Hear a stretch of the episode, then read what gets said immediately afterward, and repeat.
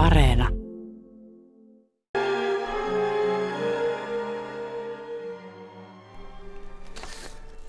Riston valinta oli uusinta marraskuulta 2016.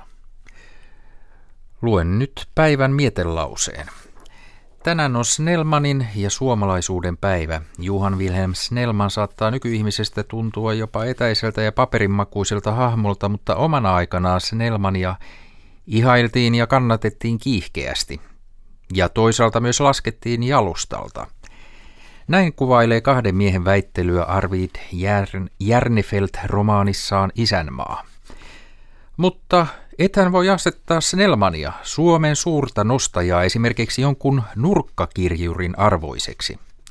Katsos, sinä unohdat, sanoi Jeemil, että jos Snellman nosti Suomen, niin Suomi oli kumminkin se, joka nousi. Meitä pettää se, että työn tulokset ovat useimmiten niin erilaiset, mutta tulokset muodostuvat usein riippumatta työntekijästä – Niihin yhtyy aina ja ihan huomaamatta hiljaisuudessa tehty edeltäjäin työ, josta aikalaiset eivät mitään tiedä. He nostavat hänet pilviin niin kuin hänestä yksin olisi kaikki alkuunsa saanut.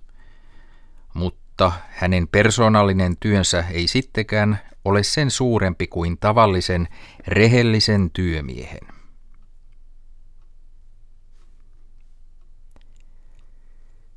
Näin kuvailee kahden miehen väittelyä Arvid Järnefelt romaanissaan Isänmaa. Turun tuomiokirkon kellojen lyönnin jälkeen vuorossa puolen päivän Yle Uutiset säätiedotuksineen sen jälkeen journalisti Johanna jatkaa 10 minuutin kuluttua.